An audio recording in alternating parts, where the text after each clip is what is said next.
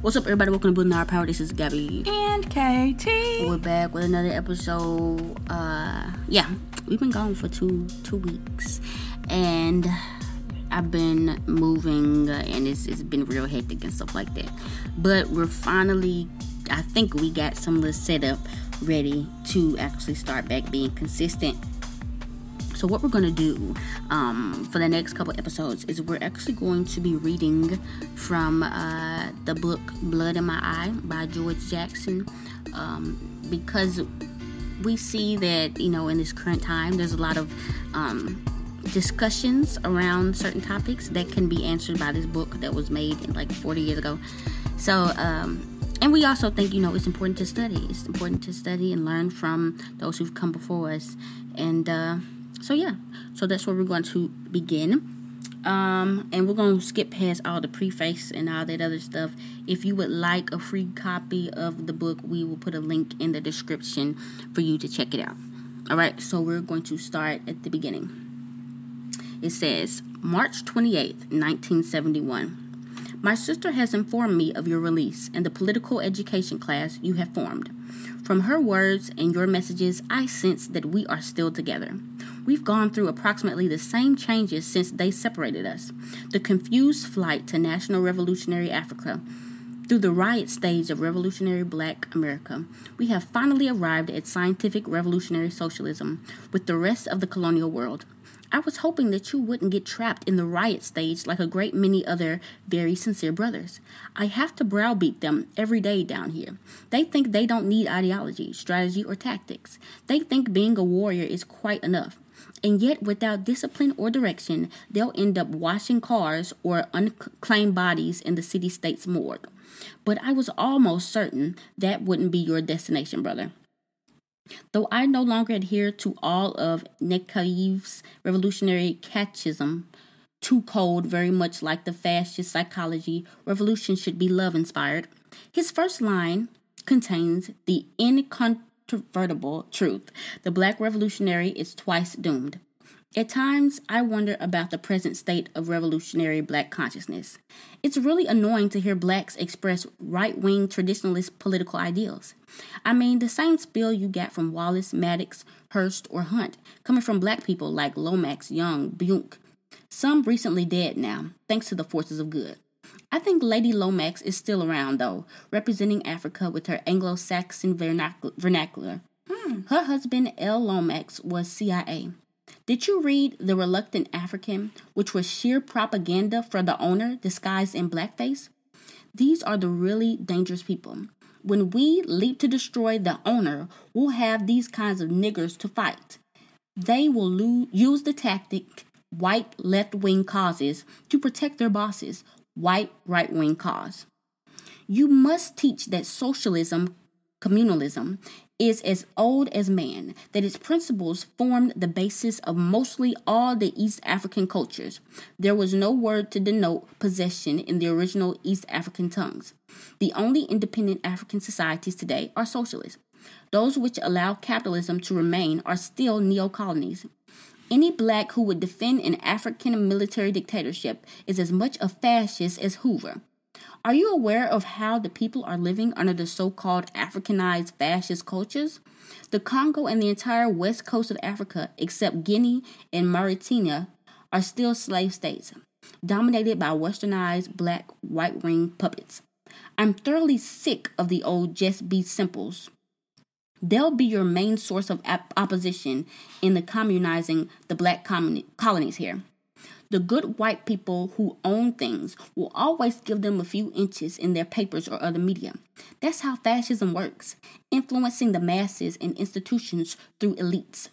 I talked to several black lawyers when I got the last case of pigs killing hung on me. We started off agreeing, but they abandoned me the moment I attacked Anglo Saxon law, capitalism, and the blues. And then went to recognize Black Panthers, Kwame Nkrumah, Sekou Toure, Neri, and Odinga instead of Kenyatta Lumumba, instead of that little punk in Ethiopia, and Peking instead of Atlanta or Freetown. That will be your main source of opposition the black running dog. But it's unfair to automatically condemn a black person for not understanding economic and political subtleties. Some are simply confused in an honest way. Some of the arguments they pose will center around the despondent cliche that Africa will invent something unique. It won't be socialism, communism, or capitalism. Often they'll leave out the denunciation of capitalism altogether. You must explain the economic motive of human social history and bring out that there are only two ways by which societies can ever be governed and organized for production of their needs. The various types of totalitarian methods represented by assorted capitalist and fascist arrangements and the egalitarian method. Egalitarianism is people's government, and people's government in economics is socialism, dialectical and materialist. How else can societies be governed? There must be hierarchies or the elimination of hierarchies. Then show that the greatest contributions to egalitarianism came from Africa. The greatest and the first examples. Okay, so just from what I read, um, it's interesting because, like we say all the time, none of this stuff is new. None of the things that people are bringing out is new. And so back then, what year was this? 1971. They were having the same conversations around, you know, trying to convince people that socialism is the only way for us to get free. And people still, people internalizing these Western white ass talking points that that that still try to have it both ways that wanted to be like, well, we can be capitalist, but we can be good. We can be capitalist, but we can be um, egalitarian. But you can't do that. And there's no way to do that. And even now, you have people that are saying like, like we we talked about a couple episodes back. Well, you can be a good capitalist. You can be a good billionaire. You can be a good millionaire. You cannot there's it's either one or the other. Either it's going to be egalitarian society or it's going to be oppressive. Either you're going to be a capitalist or you're going to be for the people. It's it, that's that's those are the only two options that we have. And so um yeah, it's it's a shame we still have to reiterate stuff like this, but it's true. And you know, they were talking about, you know, how some of the black leaders were being used as a tool for white people to you know, continue to spread this propaganda to to us, and they still are to this day. Um, so yeah, and then he talks about, of course, how you know communism and communal living has always been an integral part of Africa pre-colonialism. And uh, you know that's how a lot of countries there were governed. A lot of groups of people were governed, um, and so us trying to say that you know Africa needs to go back to that. We need to go back to that. It's not some white made thing. This is just, this is how we started. This is where stuff began. This is how things always were before the white people came and, you know, started bringing in all these uh, extreme hierarchies. Yeah. Yeah, um, something that was what's most interesting to me is towards the end of what you were reading, and they were talking about like we have got to get rid of those hierarchies. We've got to understand that it's either or. It's not one and the same. And um, to me, you said, "Oh, it's crazy. We're still having to uh, reiterate that, you know, 50 years in the future." But if we really want to look at it and we want to look at the propaganda machine that the United States government is and that fascism is uh, in and of itself, I don't think it's so crazy. You know, I feel like we take 10 steps forward and then propaganda fascism uh, starts starts going down the machine, starts pumping out more and more and more. And so then we just go 20 steps backwards. So I think really yeah, I just think that it, it's interesting, but also it just tells us that there's a lot, a lot uh, that we're going against, that, that we're fighting against. And we need more numbers and we need more people talking about it. Yeah. Okay, so start back with the reading. Then, comrade, you will encounter the faint hearted and illogical types like Ali Clay, entertainer and tool of class capitalist cliques their line is, quote, ain't nobody but black folks gonna die in a revolution. This argument completely overlooks the fact that we always have done most of the dying, and still do, dying at the stake through social neglect or in U.S. foreign wars. The point is now to construct a situation where someone else will join us in the dying. If it fails, and we have to do most of the dying anyway, we're certainly no worse than off than before. We find ourselves today forced into re examination of the whole nature of black revolutionary consciousness and its relative standing within a class society steeped in a form of racism so sensitized that it extends itself even to the slightest variation in skin tone. The great majority of blacks reject racism. They have never found it expedient, wise, or honorable to take on the characteristics of the enemy.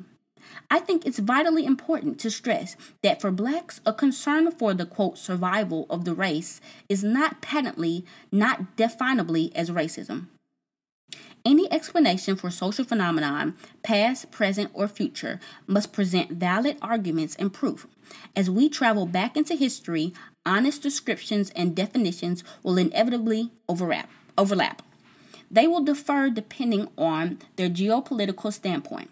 Ideally, they should be colored with as little subjective interpretation as possible from today's world.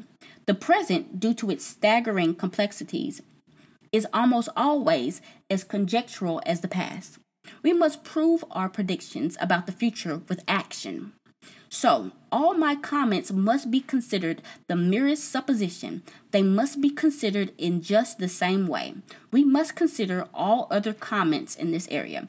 They merit attention only in that as soon as I make them, it will not it won't be much longer before I go about proving them. As a slave, the social phenomenon that engages my whole consciousness is, of course, revolution. The slave and revolution. Born to a premature death, a menial subsistence wage worker, odd job man, the cleaner, the cot, the man under hatches without bail. That's me the colonial victim. Anyone who can pass the civil service examination today can kill me tomorrow. Anyone who passed the civil service examination yesterday can kill me today with complete immunity. I've lived with the repression every moment of my life, a repression so formidable that any movement on my part can only bring relief. The respite of a small victory or the release of death, in every sense of the term, in every sense that's real. I'm a slave to it and of property. Okay, so that was interesting. Hold on. So apparently they were saying that Muhammad Ali, um, I guess somebody was talking to him about the revolution. You know, we gotta organize, we gotta get this stuff done. And his his excuse that he didn't want to do it is because only black people will die.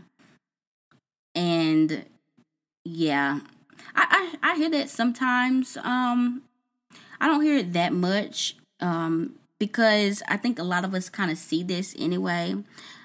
Like we're already dying disproportionate numbers by our own hands, by the hands of the state already. Like, if anything, more people would live because we're actually trying, we're actually fighting back and not just accepting the conditions in which we're living. We're actually coming and joining together and saying we have each other's back. We're going to protect each other and we have a goal in which we're trying to achieve. So yeah, that was definitely um, just trying to trying to get out of the conversation and not necessarily take it seriously. But I mean that's that's the thing about it. Like even the people that we tout as revolutionaries, especially if they're in entertainment like they're still working for the capitalist system unless they say I'm going to de- to give all my money away to the people. I'm going to do everything I can to help the people.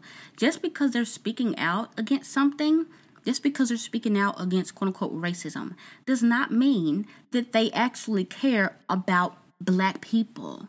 Some people only care about certain issues because it affects them. If they wake up tomorrow and they're no longer a, pre- a part of that oppressed group, they would not care. That's a lot of people. And that's something that we have to see for ourselves and we have to peep. Like this person that we're hailing as, oh yeah, they speaking the truth. They speaking the truth. Do they care about us as a whole? Or do they care about the issue because it affects them. And you see it with people like Kanye West. We're not going to talk about him. But everybody keeps pushing that. He said that against George Bush. He said that against George Bush. He talks about racism. He talks about being discriminated against. It's only because he's black. He's not speaking for working class black people. None of these people ever are. They're only speaking for themselves so that they can make more money. And so that's what we have to differentiate. I know I didn't mean to go and talk about that, but it was interesting to see that you know Muhammad Ali. We we um, put him up as you know he was he was great. He spoke out against these things, which he did, which was good. He went to jail because he didn't want to fight in the war, but it was limited in how far he wanted to go as far as getting us all free. So. Uh, I was just gonna say, I mean that the comparison is really good because it's different names, they're different celebrities, they're different elites, but it's still the same propaganda. It's still the same conversation. Mm-hmm. Yeah, so it's interesting. Revolution within a modern industrial capitalist society can only mean the overthrow of all existing property relations and the destruction of all institutions that directly or indirectly support existing property relations. It must include the total suppression of all classes and individuals who endorse the present state of property relations or who stand to gain from it. Anything less than this is reform, yes. Government and the infrastructure of the enemy capitalist state must be destroyed to get at the heart of the problem property relations. Otherwise, there is no revolution. Reshuffle the governmental personnel and forms without changing property relations and economic institutions. And you have produced simply another reform stage in the old bourgeois revolution. The power to alter the present imbalances, to remedy the critical defects of an advanced industrial state ordered on an antiquated set of greed confused motives rests with control over production and distribution of wealth. If the 1% who presently control the wealth of the society maintain their control after any reordering of the state, the changes cannot be said to be revolutionary. The prerequisite for a successful popular, popular revolution is that the victors totally junk the old machinery of the state. Lenin stressed in State and Revolution, quote, one thing especially was proven by the commune viz that the working class cannot simply lay hold of the ready-made state machinery and wield it for its own purposes. And yes. Again, the working class must break up, smash the ready-made state machinery and not confine itself merely to laying hold of it. Unquote. The reason is simple enough. A popular revolution means a revolution by and for the, the popular classes. Its ultimate aim is to bring all classes into one, that is, to destroy the class state.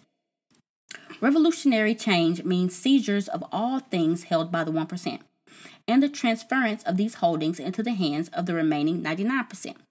If the 1% are simply displaced by another 1%, revolutionary change has not taken place.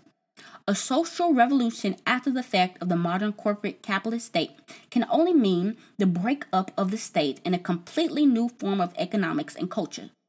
As slaves, we understand that ownership and the mechanics of distribution must be reversed.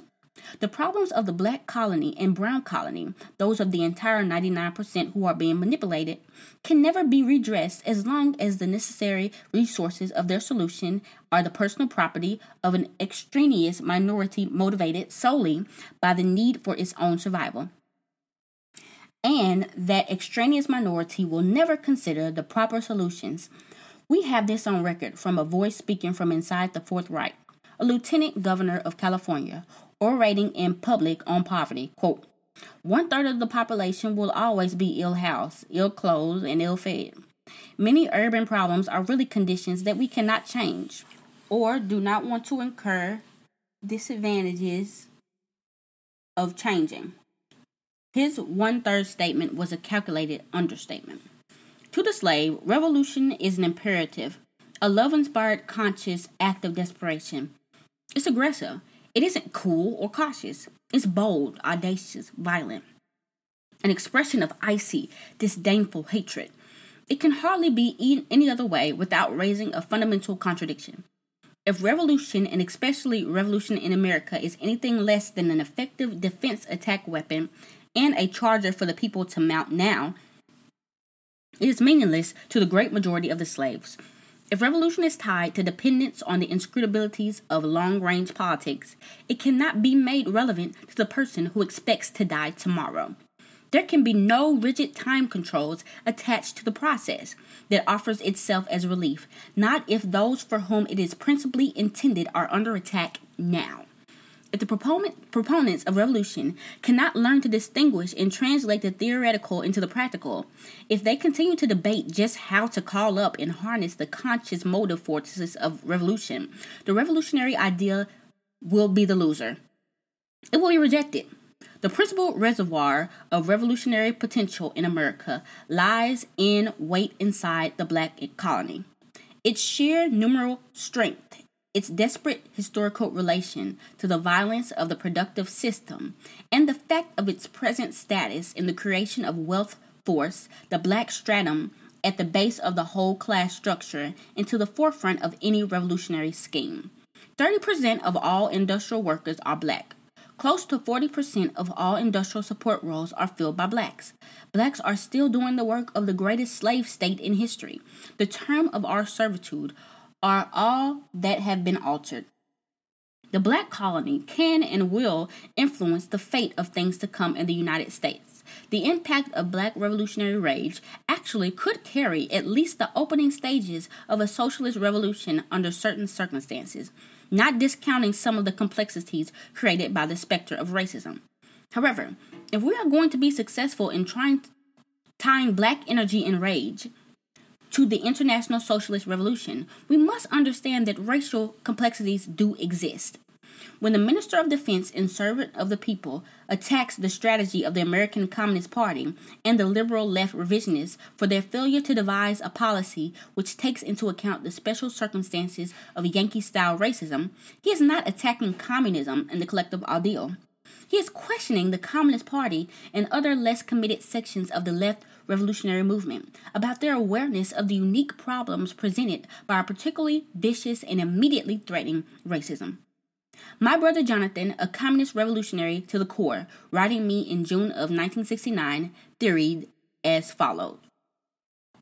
We are quite obviously faced with a need to organize some small defenses to the more flagrant abuses of the system now. I mean this in a military sense. The period of disorganized activity of riots and rallies and purely political agitation education has come to a close. The violence of the opposition has brought it to an end. We cannot raise consciousness another millimeter without a new set of tactics. Long range political ploys alone are not practical for us. To me, the concept seems to assume that someday in the distant future we'll produce a 700 pound flea to fight the paper tiger. That's not too likely to happen. While we await the precise moment when all of capitalism's victims will indignantly rise to destroy the system, we are being devoured in family lots at the whim of this thing. There will be no super slave. Some of us are going to have to take our courage in hand and build a hard revolutionary cadre for selective retaliatory, retaliatory violence. We have numbers on our side if the whites who support revolutionary change can prevent this thing from degenerating into a race war. The picture of the U.S. as a paper tiger is quite accurate, but there is a great deal of work to be done on its destruction, and I'm of the opinion that if there's a big job growing to do, the sooner begun, the sooner done. Yeah, so uh this this thing really resonates with me considering the fact that midterms are here and they are pushing the whole go vote go vote. We need you to vote. You have to vote because if you don't vote then x y and z is going to happen. And he's talking about like you can't just be sitting around waiting for change to happen. And poor people, black people, queer people cannot just be waiting around uh, on uh, the next election to come up. We need change now, not later. So, yeah, I think that that really. Uh, I think that's some really important information that really sits with now, you know? Yeah. And he was talking about not even just with the voting, but once the people get into office, yeah, you know, all they say is well, we got to pass this reform. Right. It's gonna take time, but it's like, people are dying today.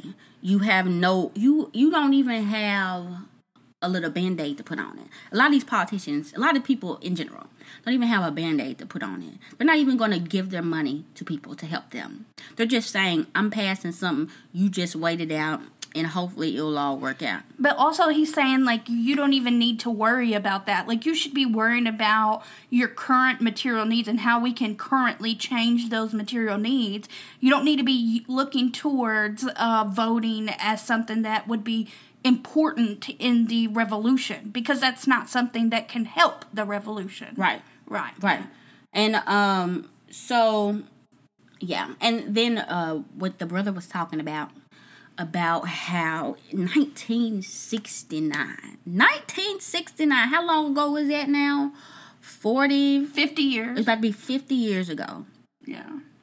Dude said the time for talking is over. The time for just raising consciousness and all this little political education is over. All that talking stuff all that no we need to be organizing or it's not going to get done. The people the people are showing us violence.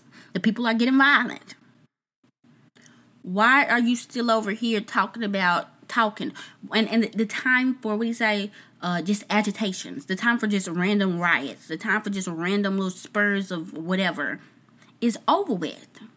50 years ago and what we doing? The same thing. Same thing. Because we don't we don't read we don't listen to these people if they said it was over with 50 years ago, what makes you think now in 2022 doing that is gonna work? we should have already been on. We should have already had whole, a, a whole apparatus, a whole infrastructure by now. We should have. But we over here still on square one. That tells you we have to we have to expedite this process because no, we're wasting time. We're literally wasting time and um people are still struggling too. people are struggling and um it's only gotten worse because of recession like now and like previous recessions and, and previous inflation type stuff. And it's just like it just keep piling and piling and piling. Like are we ever gonna look at our lives and say i don't want to fucking live like this anymore mm-hmm. are we ever gonna do that or are we just gonna keep trucking along? Yeah and uh, something else he was talking about was I guess Huey Newton had called out some white communists and was talking about like y'all have to take into account when y'all are coming up with these theories and coming up with all this stuff the life experiences of black people mm-hmm. or just any marginalized group because like we say every single time this is just restating everything we say every time. We all have our blind spots. We all have our spots that we we're not because we're not living in it we don't know exactly 100% in it, of, of what to do about that type of stuff. And in that way you shouldn't even have no type of system where only a certain group of people are over here making the decision and figuring stuff out. Like that's where you went wrong the first step you should already have a diverse group of people in there j- trying to come up with stuff. You you as a white person anyway shouldn't even be coming up with theories no. about what black people should be doing X, Y, and Z anyway because like you just said, like literally you don't have that experience and that's just not something you should be theorizing no. about. You got plenty of things else to be worrying about. Right. So yeah, it, same stuff all of this stuff is the same stuff. If you think about when we read Black Arm Joy, mm-hmm. it's literally the same thing. Literally same the same stuff. Okay, we're gonna read a little bit more and then we're gonna uh, head on out. Both Huey and Jonathan are understandably calling for the program revolution to take into account the fact of racial genocide. Jonathan is calling from his grave, adding another voice to the many thunderous graveyard affirmations, which for us blacks speeds the revolution to its ultimate issue. In order to develop revolutionary consciousness, we must learn how revolutionary consciousness can be raised to the highest point by stimuli from the vanguard elements. We recognize and appreciate the decades of hard, sometimes dangerous work done in the name of revolution by the older socialist parties. Perhaps we wouldn't exist at all were it not for their efforts. It is our sincere wish to operate in complete harmony with these older groups. But we must create new impetus and greater intellectual and physical energy if the forces of reaction are not to win another extended reprieve. A joint effort will make the task of overwhelming our common enemy all the simpler. But if our present differences cannot be reconciled by an honest and fearless search for the correct way, then we will be forced to take the foundation of correct ideals and theory into our own hands and build a positive and more practical superstructure applicable to the circumstances surround, surrounding our lives. In his Guerrilla Warfare, Lenin wrote, quote, New forms of struggle, unknown to the participants of the given period, inevitably arise as the given social situation changes. The common crisis will introduce new forms of struggle that we are now unable to foresee. Unquote. In other words, the old guard must not fail to understand that circumstances change in time and space, that there can be nothing dogmatic about the revolutionary theory. It is to be born out of each popular struggle. Each popular struggle must be analyzed historically to discover new ideas. In the words of John Gerassi, building from one to the other, eventually the revolutionary cadre would become equipped with a theory rooted in experience, broadened by historical knowledge, tested by combat, and fortified by reflection. After 10 or 15 generations of laboring on subsistence levels, after 140 years of political agitation and education, we grow impatient. Not that we fail to understand the risks and complexities of anti establishment warfare, we simply want to live. We question a strategy that seems to have stopped short of providing a tactic for growth and for survival. Terror tactics like lynching will never be allowed to work on us. If terror is going to be the choice of weapons, there must be funerals on both sides. And let the whole enemy power complex be conscious of that. The superstructure of any edifice that is extensive as lofty as revolution must be re examined with the successive layer for faults, for possible improvements of method. We have the foundation of our strategy. We have studied Marx and Lenin for a description and history of modern industrial state. We've organized our thoughts and trained our bodies for the ordeal of grave digging. Grave digging. Our vanguard elements understand the simple importance of a winning consciousness. Of course, education and familiarization with the core issues on a broad basis precede hard revolutionary violence. If people are to understand and relate to revolutionary violence, they must first be educated into an acceptance of the fact that there is no alternative, or that the alternative is less inviting than a fight. Yeah, so uh, right here, it's talking about something we talked about when we were uh, reading Lucy Parsons about how our our knowledge and the way that we think is should always be changing because we cannot use the same tactics as they did in the 1800s. Like, they didn't have internet. Like, they didn't have social media. Like, they didn't have all this other stuff. And even in the 70s, the 60s and 70s, we can read George Jackson, we can read all these other people. But not only do we have technology, but we have knowledge of things that they didn't know, things that they were guessing, things that they were predicting, and we can see and say, was that correct or was that incorrect? And then use that knowledge to help build upon what they taught us and to, you know, continue to evolve. That is the only way. If you are still stuck and you treating this these people like the Bible, you treating it like the encyclopedia, you will continue to get stuck. Because no, no. We ourselves, just like them, just like George Jackson, just like everybody else, they read and then they started to theorize and they started to come up with their own stuff. That's what we have to do. Just make sure it's principled, obviously, and make sure we have the the people in the forefront of everything that we do. And uh, yeah, you should always be doing that. Um, something else he was talking about was, you know, how we have to get out there and just make it plain to people that there is no other way. Like there there is no other way. You're not going to hustle your way into a comfortable life. It's over with. If if there was ever a window, I don't know when that window was, but it definitely ain't in 2022. This is probably the worst time to try to hustle something. You just need to sit down. Like people still don't get that, and that's why I feel like we're having all these these same old conversations. People still think there's a way. People still think uh, uh, uh, uh, I don't want to, I don't want to, I don't want to just divorce myself all the way from capitalism because I'm still gonna get this job and I'm hopefully gonna get paid good and I'm gonna get some good insurance and eventually I can get a house and eventually I can buy real estate. Eventually I can invest and eventually I can become the oppressor. So I mean that goes back to that's the capitalist propaganda, right? Yeah. And that's why it's so important for us to constantly be pushing propaganda of our own. Mm-hmm. Like you know, we talk about how we have uh sheets and stuff that we oftentimes will distribute throughout the city. That propaganda gets taken down in like a day's time or or a little bit shorter than that because people don't want to see it. So what do we constantly have to do? We have got to constantly be doing the same exact thing. The US, the the fascists, the or the fascists have a 24-hour cycle, right? What do we have? We don't have that. We're not we're not pushing that propaganda 24/7. We're not pushing it 12 hours out of, of the out of the day. And so it's it's our place to be doing that. yeah. It's always been our place to be doing that. And also another thing, just going back to the beginning part of what you were talking about, how we can't continue on doing the same exact thing.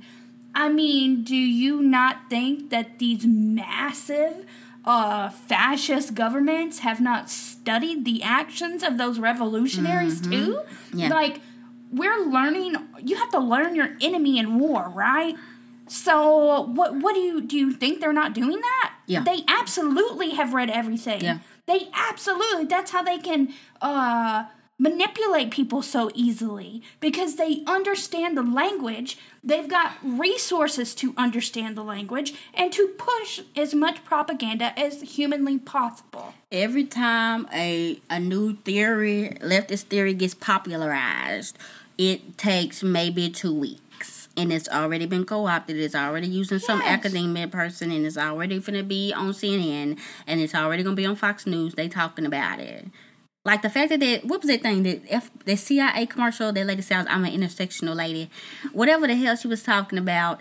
It's like yes, and that's what I made that TikTok about about how America has got this stuff to a science. I mm. mean, yeah, most of the stuff is the same, but it's still like putting your ear on the ground and being like, okay, what are these people talking about now? What are the issues they got going on? What is something radical that's starting to bubble up? And what do we need to do? How can we how can we shift the narrative real quick and change things? And for us, we know what we need to do. We know what we need to push, but we have to you're right, not only study George Jackson and study the revolutionaries and stuff like that, but keep our eye on how is America, how is neoliberalism going to use our message and twist it around? And what can we do to make sure we're ahead of that message, to make sure we are still the main ones being able to to uh, combat this this disinformation? We have we have to gain control of propaganda. We have to gain control of that. Like do you, like if we look at the current fascism and we look at the current media in the United States alone, the amount of misinformation that the media pushes, the amount of propaganda the media pushes is absolutely outrageous. Yeah. Can you imagine if if uh, socialists, anarchists had control of the media? I've I've watched documentaries where people seem logical and rational about uh, scary subjects like COVID, and then the moment they have heard what Fox News or, or what CNN or what uh, any of their favorite uh, hosts have to say, all of a sudden they're no longer rational about it. Yeah. And they've got a totally different conversation. But here that's that's the thing. We have got to have control of that. We've got to have control of uh, what is it? The means of production, what the communists always say. We have to have control of our environment. Yeah. And that's the point of organizing is to come together and control those things as a whole, not as a single, not as an individual, so that we can benefit as a whole. Yeah, and the the that's the thing about it that's different now. Uh, that was different than back then. We have an advantage with social media, with internet. Yeah. We can get our message out to a larger audience, and we can get out certain meetups, all types of stuff. So what we need to be working on and continue to work on is continue to spread the message, continue to get out there in the streets and show our faces and show people that we are real people and we're really out here willing to help them and we're trying to we're trying to give positive and good alternatives, maybe not positive, alternatives to the life that we're living now, to the struggle that we're dealing with now. Just trying to give hope to people. But they have to see us and they have to they have to trust us. And the only way that's going to be done is if they they see us physically and hear us um we can't just be behind the Twitter and stuff like that because that it can become an echo chamber. You're not necessarily in front of the public. You're in front of people that you already kind of agree with. So, and this is a face reveal. No, yeah, we're out there. We just not out there on the internet. Um, but yes, definitely. And then what they were talking about with the Vanguard, I see what I see what what he's saying. Um, I mean, obviously, when you're trying to galvanize people, you have to be able to be in the front to be like, okay, everybody, whatever. But I, I obviously don't think that that sh- we should be running stuff. Mm-hmm. I think we should just be helping get people together, and then we all kind of come up with things on our own. But um, that's kind of where I differ with him. But I mean, obviously, we're the only people out here that's that's leftists and radicals. We have to be in the forefront of just getting people together. But as far as making decisions, that shouldn't be that shouldn't be on us. We're we're not anybody's boss. Yeah, like we're not your parents. We're not bosses, which or anything along those lines. We're not landlords. We're not uh into the whole hierarchy bullshit. Like that's not us. We make collective decisions together. Mm-hmm. And yes, we may have a little bit more knowledge, and with that additional knowledge, we can help guide you. But we're we're not your boss, and we're not going to tell you what to do. Definitely. Yeah. Went on a rant. All right, guys. Well, that was uh, part one of Blood in My Eye. You know how we do, guys. I don't know how long this thing is gonna take, but this is necessary reading. This is necessary knowledge that everybody needs to be listening to and everybody needs to be reading on their own. Like I said, we will put the link in the description if you would like to read uh, that yourself for free. Um, all right, guys, this has been. Oh, I didn't even say if y'all would like to donate to what we're doing in the community, you can do so. Link is in the description. If you'd like to join us in person, you can do so. Link is in the description. Um, this has been Gabby and KT, and this has been building our power.